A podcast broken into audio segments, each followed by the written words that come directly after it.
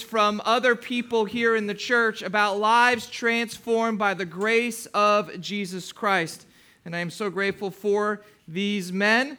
I want to invite now a good friend of mine, a brother in the Lord, Armand Kamakian, to come forward and to share a little bit of his story. Church, let's give him a warm welcome. Good morning, brothers and sisters. I'm bringing a prop up here with me. I hope that's all right. Um, as I look around today, I, I, see a lot of faces that were with my wife and myself at our, one of our darkest moments, and you guys really prayed with us and, and just loved on us, and we, we're so appreciative of it, really. We love all of you. Um, I want you guys to picture a man, 27 years old, totally taken over by a heroin addiction, broken from childhood sexual abuse and years of self destructive behavior, a man in immense pain uh, every day of his life, a suicidal man without the hope of seeing his 30th birthday. Picture this man after endless detoxes and rehabs in jail, opening the Bible to a seemingly random page and being convicted that he, like everyone else on earth, is a sinner. Picture him in a psychiatric ward, weeping uncontrollably like a child, falling at the feet of Jesus, repenting of his sins and begging for mercy and forgiveness. Now picture the very hands that created heaven and earth lifting him up, hugging him as a loving father hugs a son in pain and changing him forever. That man was me. Jesus did not repair the broken man I was. That man is dead. And the man you see here today is a new life and a new creation. That's what it means to be born again. Uh, I trusted God, and it was accounted to me as righteousness. The entirety of the Bible can be summed up in two words trust God.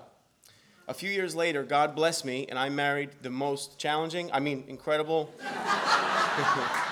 I'm going to get beat up for that one. Pastor, you got security out there?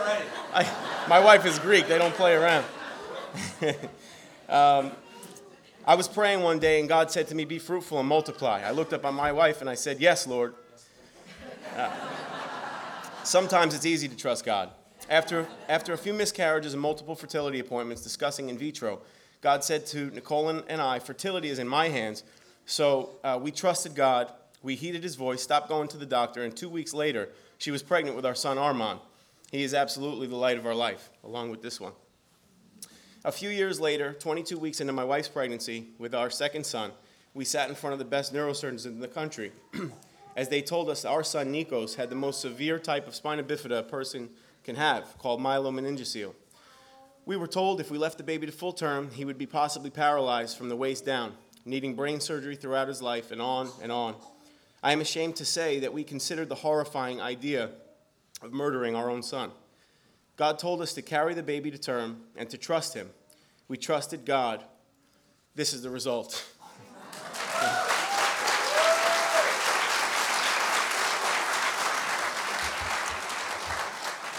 um, Community Church uh, as a whole came alongside us. They prayed with us and for us. They cooked for us. They drove an hour away to pick up medical records one of my brothers offered to help me with my bills and my mortgage if I needed it.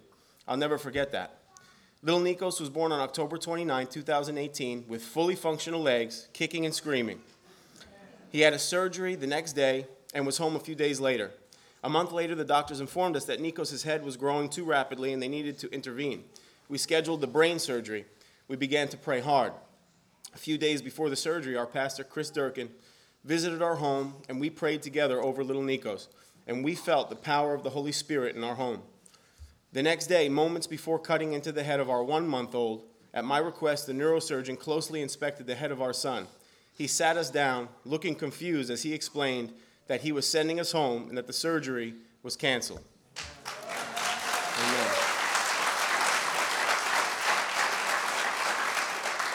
Still no trace of any kind of a problem. Uh, that is the God we serve. I don't claim to know anything except for one thing. That day that the nails pierced the hands of our Lord Jesus and that holy blood streamed down that wooden cross, my sin and yours once and for all time was paid in full, and death was defeated. If we would just receive the free gift of grace and make no mistake about it, Jesus is alive. As we celebrate Easter, God is able to transform your life no matter what your sin or your struggle is. God is able. I leave you with this one thought. There are two kinds of people here today. I assume that most of you are one kind. Those who are saved by grace through faith in Jesus Christ and who will be with him in paradise for eternity, and those who are not. I beg you, do not leave this place without asking yourself honestly, which one are you? Thank you, and God bless you and your family. Amen, Armand. Praise God. Very, very good. Well, it's at this time, kids, if you want to go to Kingdom Kids to Bible study, I know those chairs are a little tight, but you can go ahead and sneak out now. You're going to go with Miss Jen to study the Bible.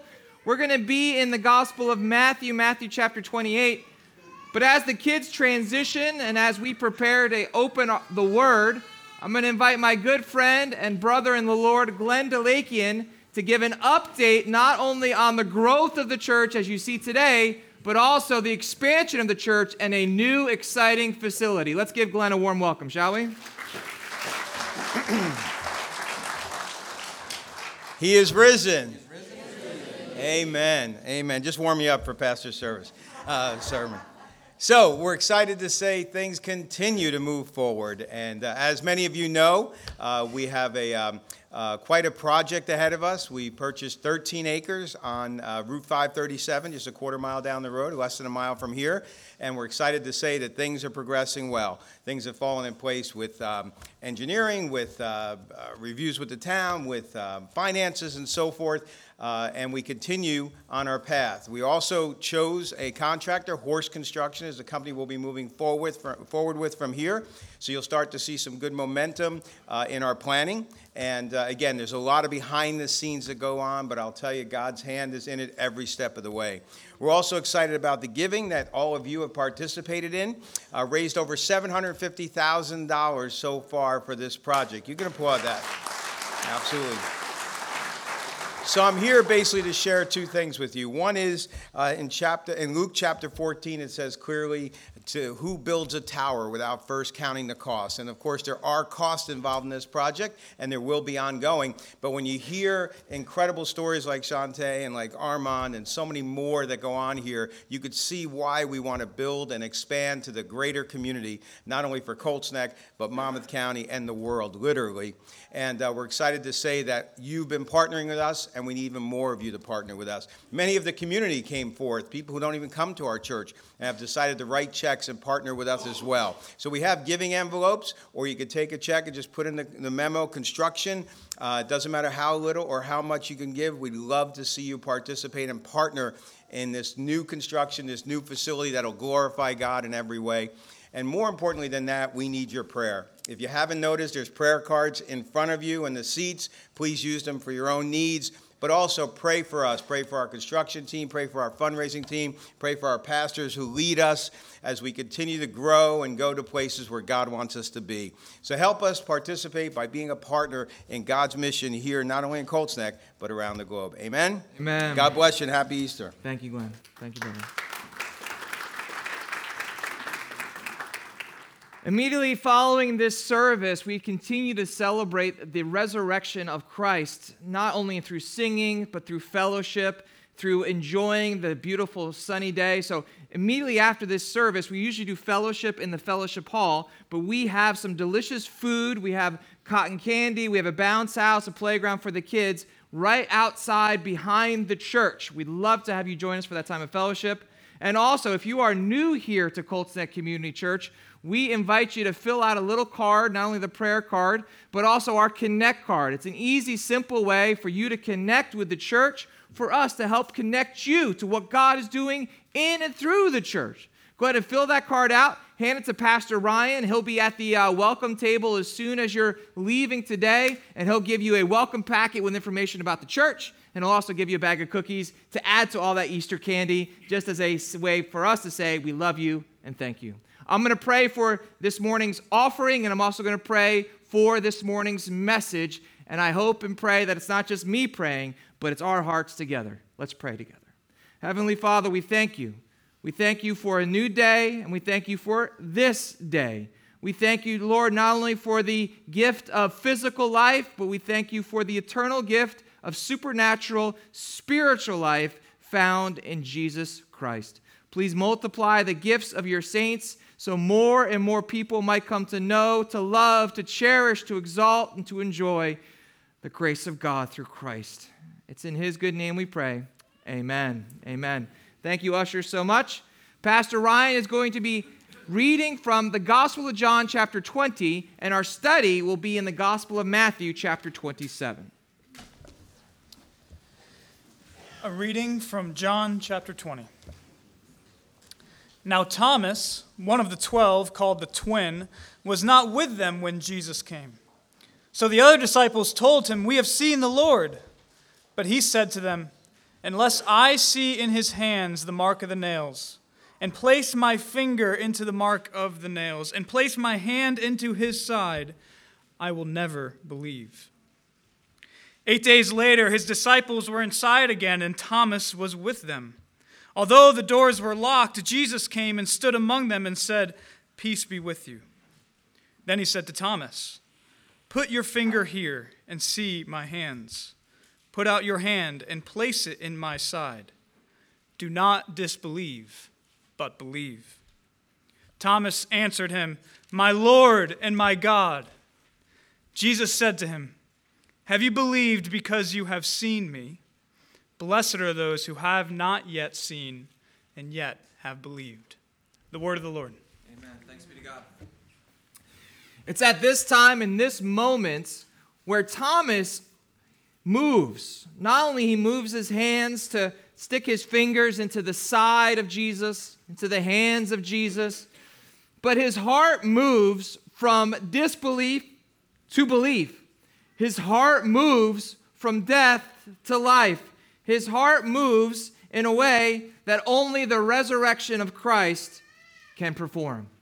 Now, many of us have come from a path where we've doubted in the past.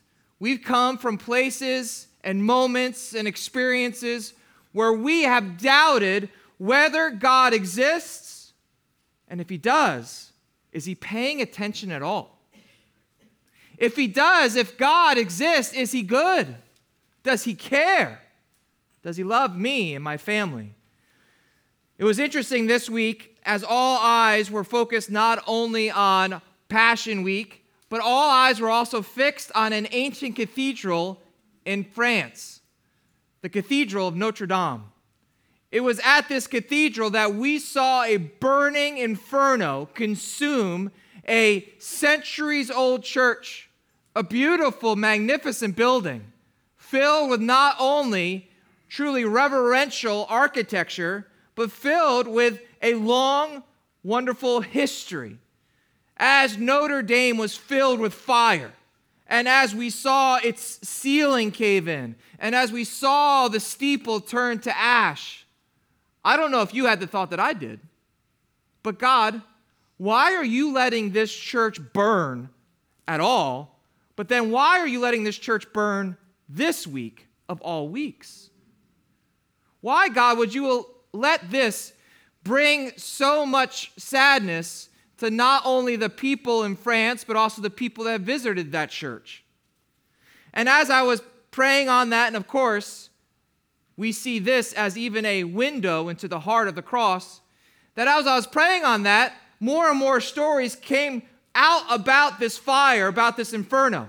And one of the most powerful stories was not an article, but it was an image, an image of the cross. Perhaps you've seen this, perhaps you heard about it. This is the cross in the sanctuary of Notre Dame. Surrounded by ash, nothing but fire had consumed everything in the building besides its frame. But standing in the midst of this darkness almost like a beacon, is the cross. The cross continues to stand. The cross continues to inspire. So, as I was praying and wrestling with God, God, why did you allow this to happen this week? I also went to the local store here in town and I got a newspaper. And on this newspaper, I came to realization what God does with the darkness of the world. He turns darkness into good. Not only does it say Jesus saved on the cover of the New York Post, but the New York Times, the USA Today, all of these major news publications all had a picture of that cross or this man with the words, Hope endures. Amazing. Truly amazing. You know what? It made me think of another cross. Yes, we will get to the cross, the cross on which Jesus bled and died. But I'll never forget this next cross. It didn't happen in France, it happened in New York. I had friends that confessed to me. They knew I was a pastor. They say, Chris, was your God sleeping on September 11th, 2001? Was he not paying attention? When evil men were conspiring to destroy innocent lives, where was your God? When the rubble fell, now we're not talking about an empty, empty cathedral, we're talking about two populated towers. How do we understand darkness in our world? How do we come to terms with not only the good of life, but the bad, and how bad the bad can get? You see, when we don't understand the cross. When we don't understand not only a cross in a cathedral or a cross at the bottom of a terrorist act of evil, but if we don't understand the cross, friends, you're not going to understand your whole Bible and you're not going to understand the God that Christians worship. The cross is the center, the foundation, the anchor, the fulcrum on which our entire faith stands. Someone once said, A.W. Tozer, he said this. He said, What comes to mind when you think about God is the most important thing about you. Now, when I first heard that, I was a new Christian. I thought, well, that's a little offensive. But then I began to ponder it, and he's right. What we believe about God, if there is a God, or if we believe there is no God, or if that God is good, if that God is fair, if that God is just, that will determine how you believe and how you live. It will direct how you love and how you forgive. It will shape every single part of your life. The Bible says if you want to know what God looks like, look at Jesus, the visible image of the invisible God. Not only look to Jesus, but also look to the cross. The cross reveals in such succinct power that it disarms even the most hardened heart. It reveals both the vertical holiness of God, but also the horizontal mercy of God. You see, the cross is the greatest gift given at the greatest cost. The most deserving, Jesus, dies for the least deserving. The death of Jesus was, in fact, the death of death, but it was not, friends, the death of Jesus. No, on this day, we celebrate that Jesus, who died on Good Friday, has risen. He is resurrected. The cross proclaims that God understands our pain and our suffering, but even deeper than that, it proclaims that we could never save ourselves. We could never, by our own good deeds, reconcile ourselves to God. We, by our own practices, rituals, and religion, had no hope of salvation unless God Himself saved us, unless God Himself brought the greatest good out of the darkest evil. The cross and the resurrection proclaims God is able to bring the most unimaginable good out of the most unspeakable evil. I submit to you that nothing is sadder in all of history than the death of the Messiah, and nothing more wonderful than what his death and his resurrection has accomplished for those who believe. You see, my friends, Christ did die, but on this day, Resurrection Sunday, we celebrate the fact that he didn't stay dead. He's alive. So here's the simple invitation. Here's the question that I'm going to ask as we turn to this text, as we think about that faithful day where Jesus died for our sins, if Christ is alive, then you must decide. If Christ is alive, if he's no longer dead, if his bones are nowhere to be found, if Christ is alive, if he has not only overcome death, but if what the Bible has prophesied in the Old Testament and proclaimed in the New, if Christ is alive and in his death he has overcome my sin, I must decide. I must decide what do we do not only with the person, the teaching, the miracles, the influence of Christ, what do we do with the cross and the glorious resurrection of Christ? If you want to follow along, we're going to look at some of the miracles surrounding the cross of Jesus. It's in Matthew chapter 27, starting in verse 45. Matthew chapter 27, verse 45. If you're new to the Bible, we're so glad and grateful you're here. There should be a Bible in front of you. We invite you to take that out. If not, please just listen along. Matthew chapter 27, verse 45 says this Now from the sixth hour there was darkness over all the land until the ninth hour. You see, the first miracle around the cross is darkness. Jesus was crucified around 9 a.m. on that faithful day on Calvary 2,000 years ago. And during those first three hours, while nailed to a Roman torture device, Jesus said three things. What I want everyone to think about is not only what Jesus said, but where he said it from and then who was listening. What we're going to see is that this, all of this, not only proclaims salvation, forgiveness, and grace abstractly or in theory, but even someone in this text and someone that you would never guess, someone that you would have never believed could believe, makes a bold confession. So think not only what's being said, who's saying it, from where he's saying it, and then who is hearing it. Jesus was crucified at 9 a.m., and then he said three things from 9 a.m. to 12 noon. The first thing that he said while he was nailed to the cross, as he's looking down at people mocking him, as he's looking at the people that literally conspired to kill him, He's looking at the centurion and he's looking at the guards who literally nailed his hands to the cross. Jesus says this Father, forgive them, for they know not what they do. Can you envision and imagine this mercy?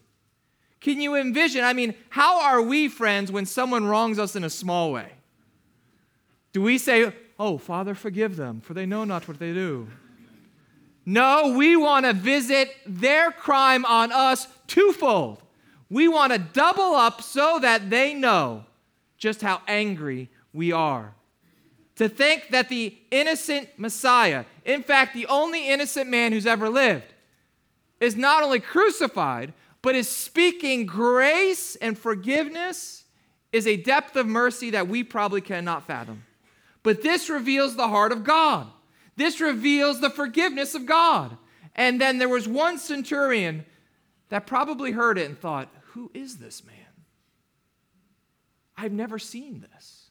There was a centurion that probably thought, I have seen the crucifixion of hundreds upon hundreds upon hundreds of criminals, and I have never, in all my days, heard somebody pray for their forgiveness. You would see it's at this time where Jesus also not only gives a word of forgiveness, but he also gives a word of assurance. Not only was there a centurion right to the right, there was also a thief crucified next to him on the cross. The thief, through simple faith, looks at Jesus and says, Remember me when you're in your kingdom. This thief who was nailed to a cross, this thief who could not get down from the cross, who could not perform any, zero religious deeds. He could not check off any religious rites. He could not do anything good or moral to win God's favor. He just simply looks at Jesus. It says, Remember me. And then the words from Jesus' lips should astound us. He gives the clearest assurance of salvation to anyone in all the Bible. He says, Today I tell you the truth. You will be with me in paradise. The centurion must have heard that and said, This man is forgiving others and now welcoming a condemned thief? This man who's dying. Doesn't he understand he's dying? Doesn't he understand that this is how kingdoms end? This is how messiahs are killed? Would be saviors and their impact is now wiped away? The centurion must have thought, Who is this guy? Who is this guy who thinks that his kingdom is just beginning?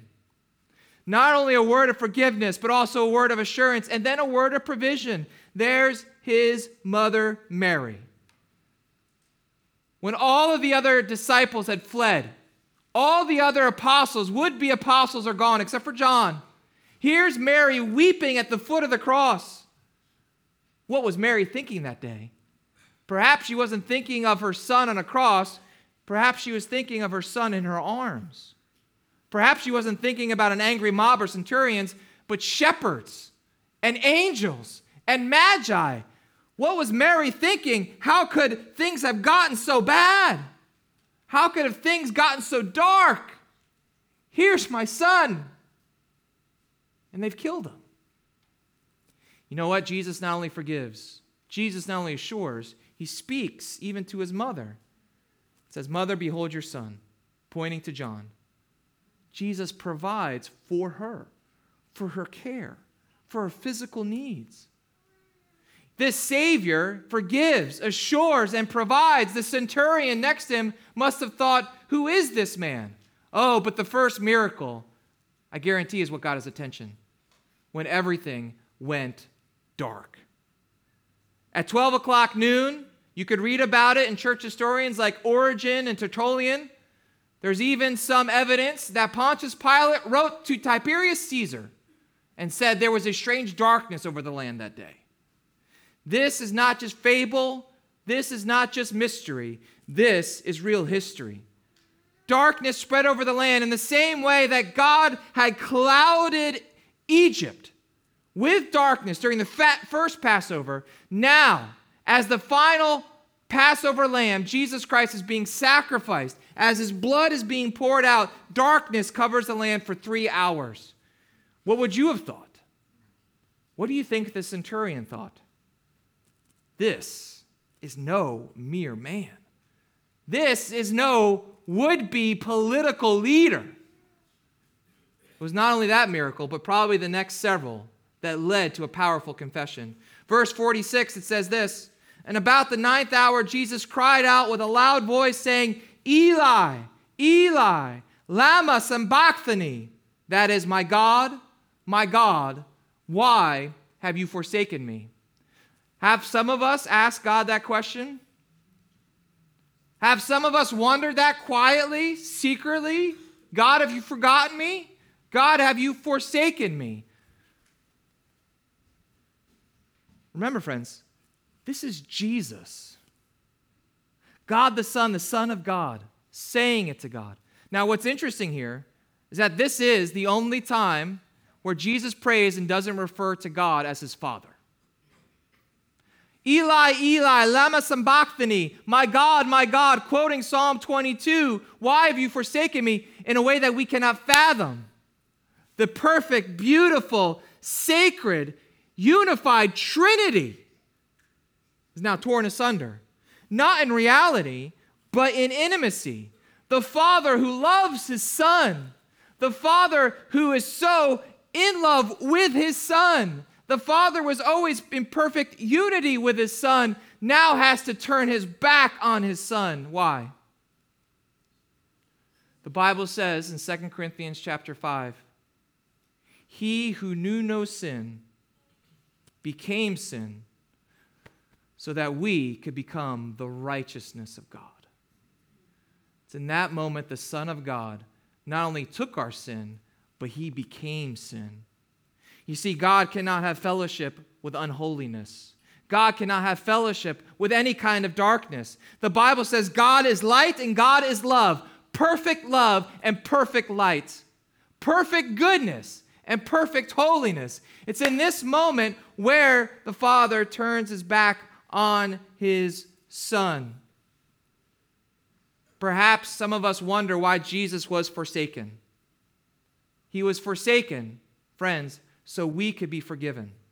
He was forsaken so we would never be forgotten. He was forsaken for three hours on this dark Good Friday so that we would never, ever be separated from the love of God in Christ Jesus. But the question is who and what are we trusting in? Who and what are we believing in? Who and what are we confessing? Verse 47 says this And some of the bystanders hearing it said, This man is calling Elijah. Verse 48 And one of them at once ran and took a sponge, filled it with sour wine, and put it on a reed and gave it to him to drink. But the other said, Wait, let us see whether Elijah will come to save him. And Jesus cried out with a loud voice and yielded up his spirit. And the other Gospels actually says he said three powerful words with that loud voice It is finished. What's finished? The penalty and the price of my sin. The penalty, the price of our sin. Jesus Christ was drinking of the cup of God's wrath and he drank it to the last drop. So, for those of you that come from a certain persuasion, from those of you that come from a certain tradition that says, well, you need to believe in Jesus, and then you also need to do all these things, and then maybe after a long time in this other place called purgatory, then maybe, maybe, just maybe, God will accept you tetelestai. You know what that word means? It is finished. Jesus plus nothing equals, hallelujah, everything. There's no addition to the gospel. Any addition to the gospel is actually subtraction. When Jesus proclaims it is finished, that means all of our sin for those who trust in him, those who believe in him, those who he took our sin, now, finally and forever paid for.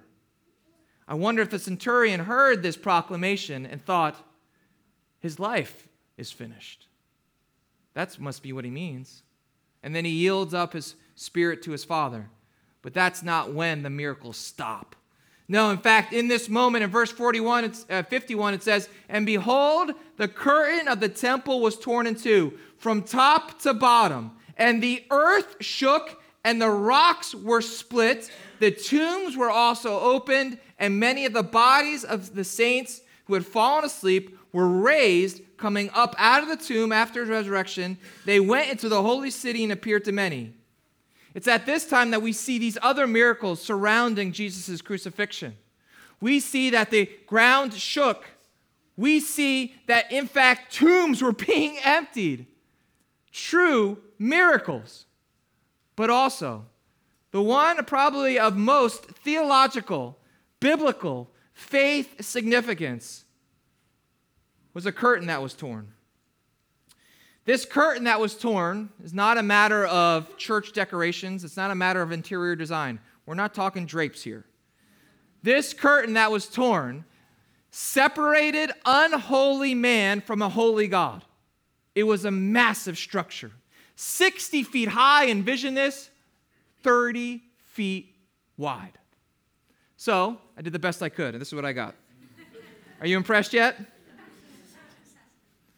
This curtain in the temple communicated that there's a wide divide between God and man.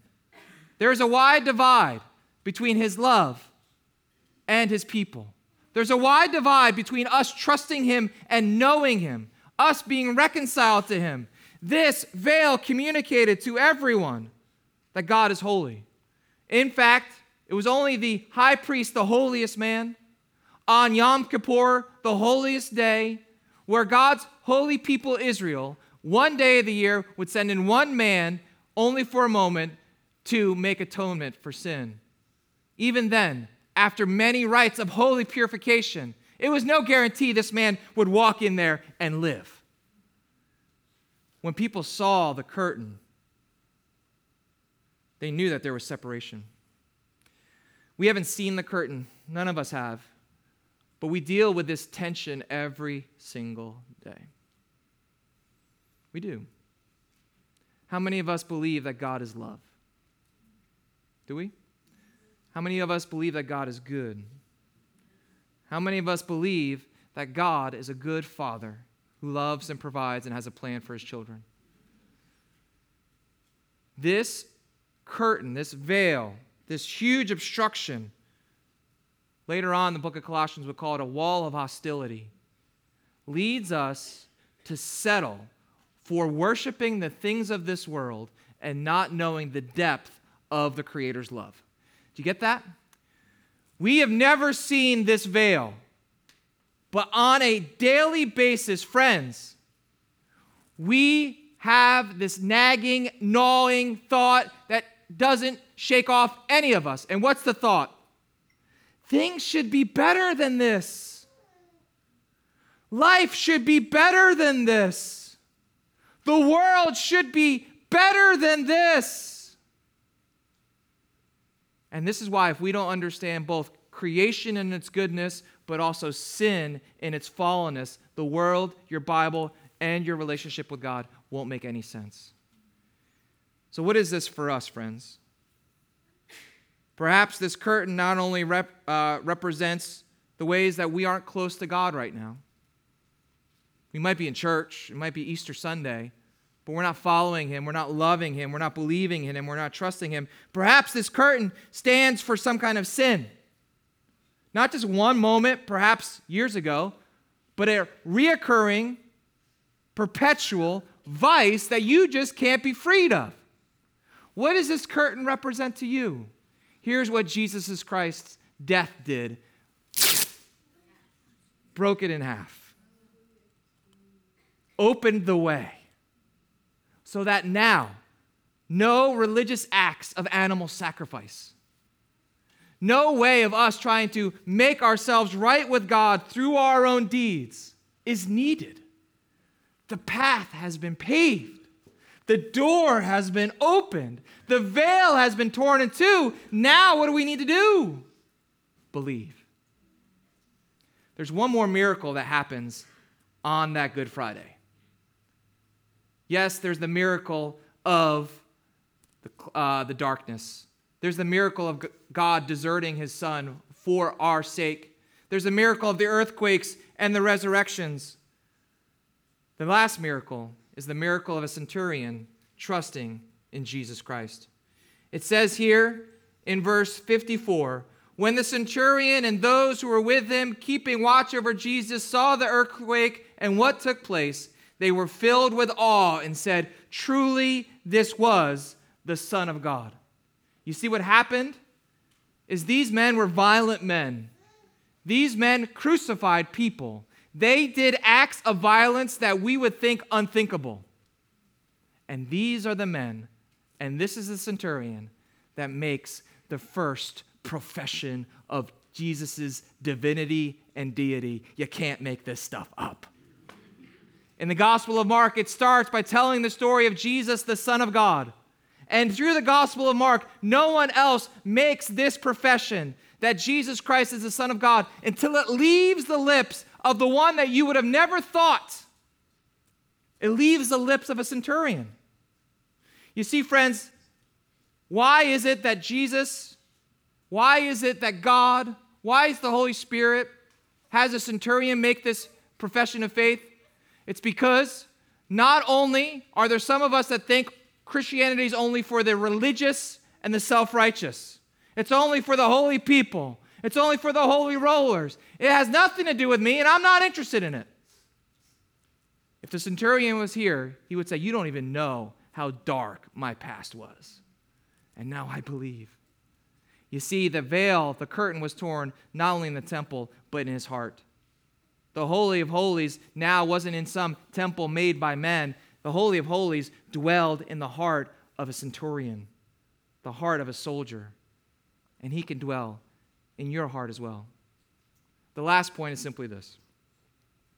In the same way, the centurion and his men literally crucified Christ on the cross. It wasn't just centurions that did it, it wasn't just scribes and religious leaders, Jewish Pharisees that did it. It wasn't just Pilate and Herod, it was me. It was me. It was us.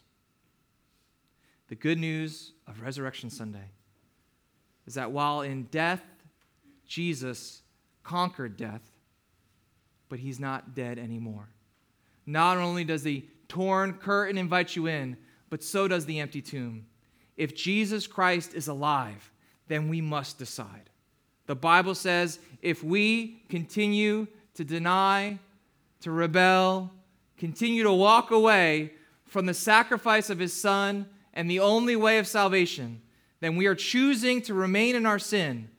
We're choosing to remain in unforgiveness, choosing to remain in selfishness and pride. And that one day, when death comes creeping at our door, that one day where we come to terms with the fact that we're not in control and we've never been in control, we will see that all of our excuses and pretenses are just a thin, thin veil. Allow Jesus Christ to rip that thing open, to come into your heart, to forgive you of your sin and to fill you with a knowledge of His love that is deeper and higher and wider than you ever thought possible. Amen? Let's pray. Heavenly Father, we thank you, God, for your grace.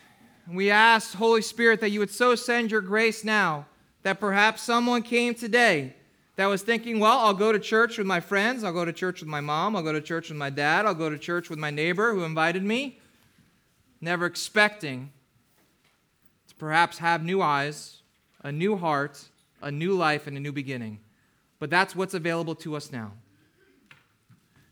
Friends, if you want to know Jesus Christ, believe in him.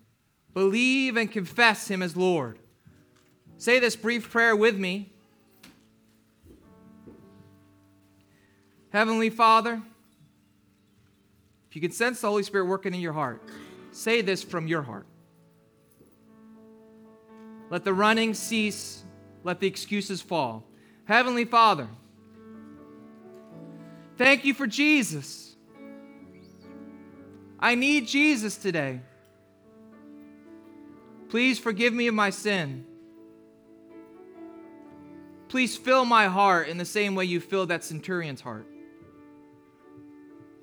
And give me the strength and the boldness to trust you and to confess you as my God. In Jesus' name we pray. Amen. We're going to watch a video in a moment here and respond in singing. If you want to know the power of Christ, but you still have questions, you want to make that profession of faith, then we invite you to come forward during this video and this last song. There's going to be prayer counselors up here We'd love to tell you more about our King, about our Savior, Jesus Christ. With that said, let's take a look at this video.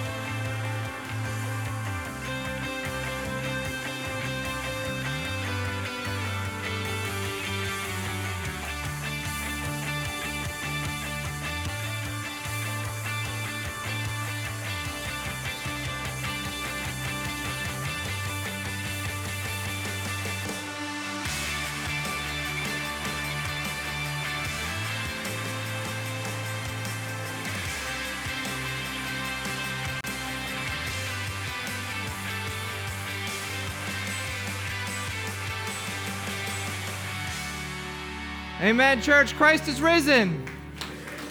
Christ is risen. Let's stand to our feet and sing. I want to be as clear as I can. If you need prayer, if you want to know Jesus, we love to tell you about him. Let this Easter be less about the bunny and more about the lamb. Amen? the Lamb of God who was slain for our sins. In Christ and in Christ alone, we find our hope, our healing, and our strength.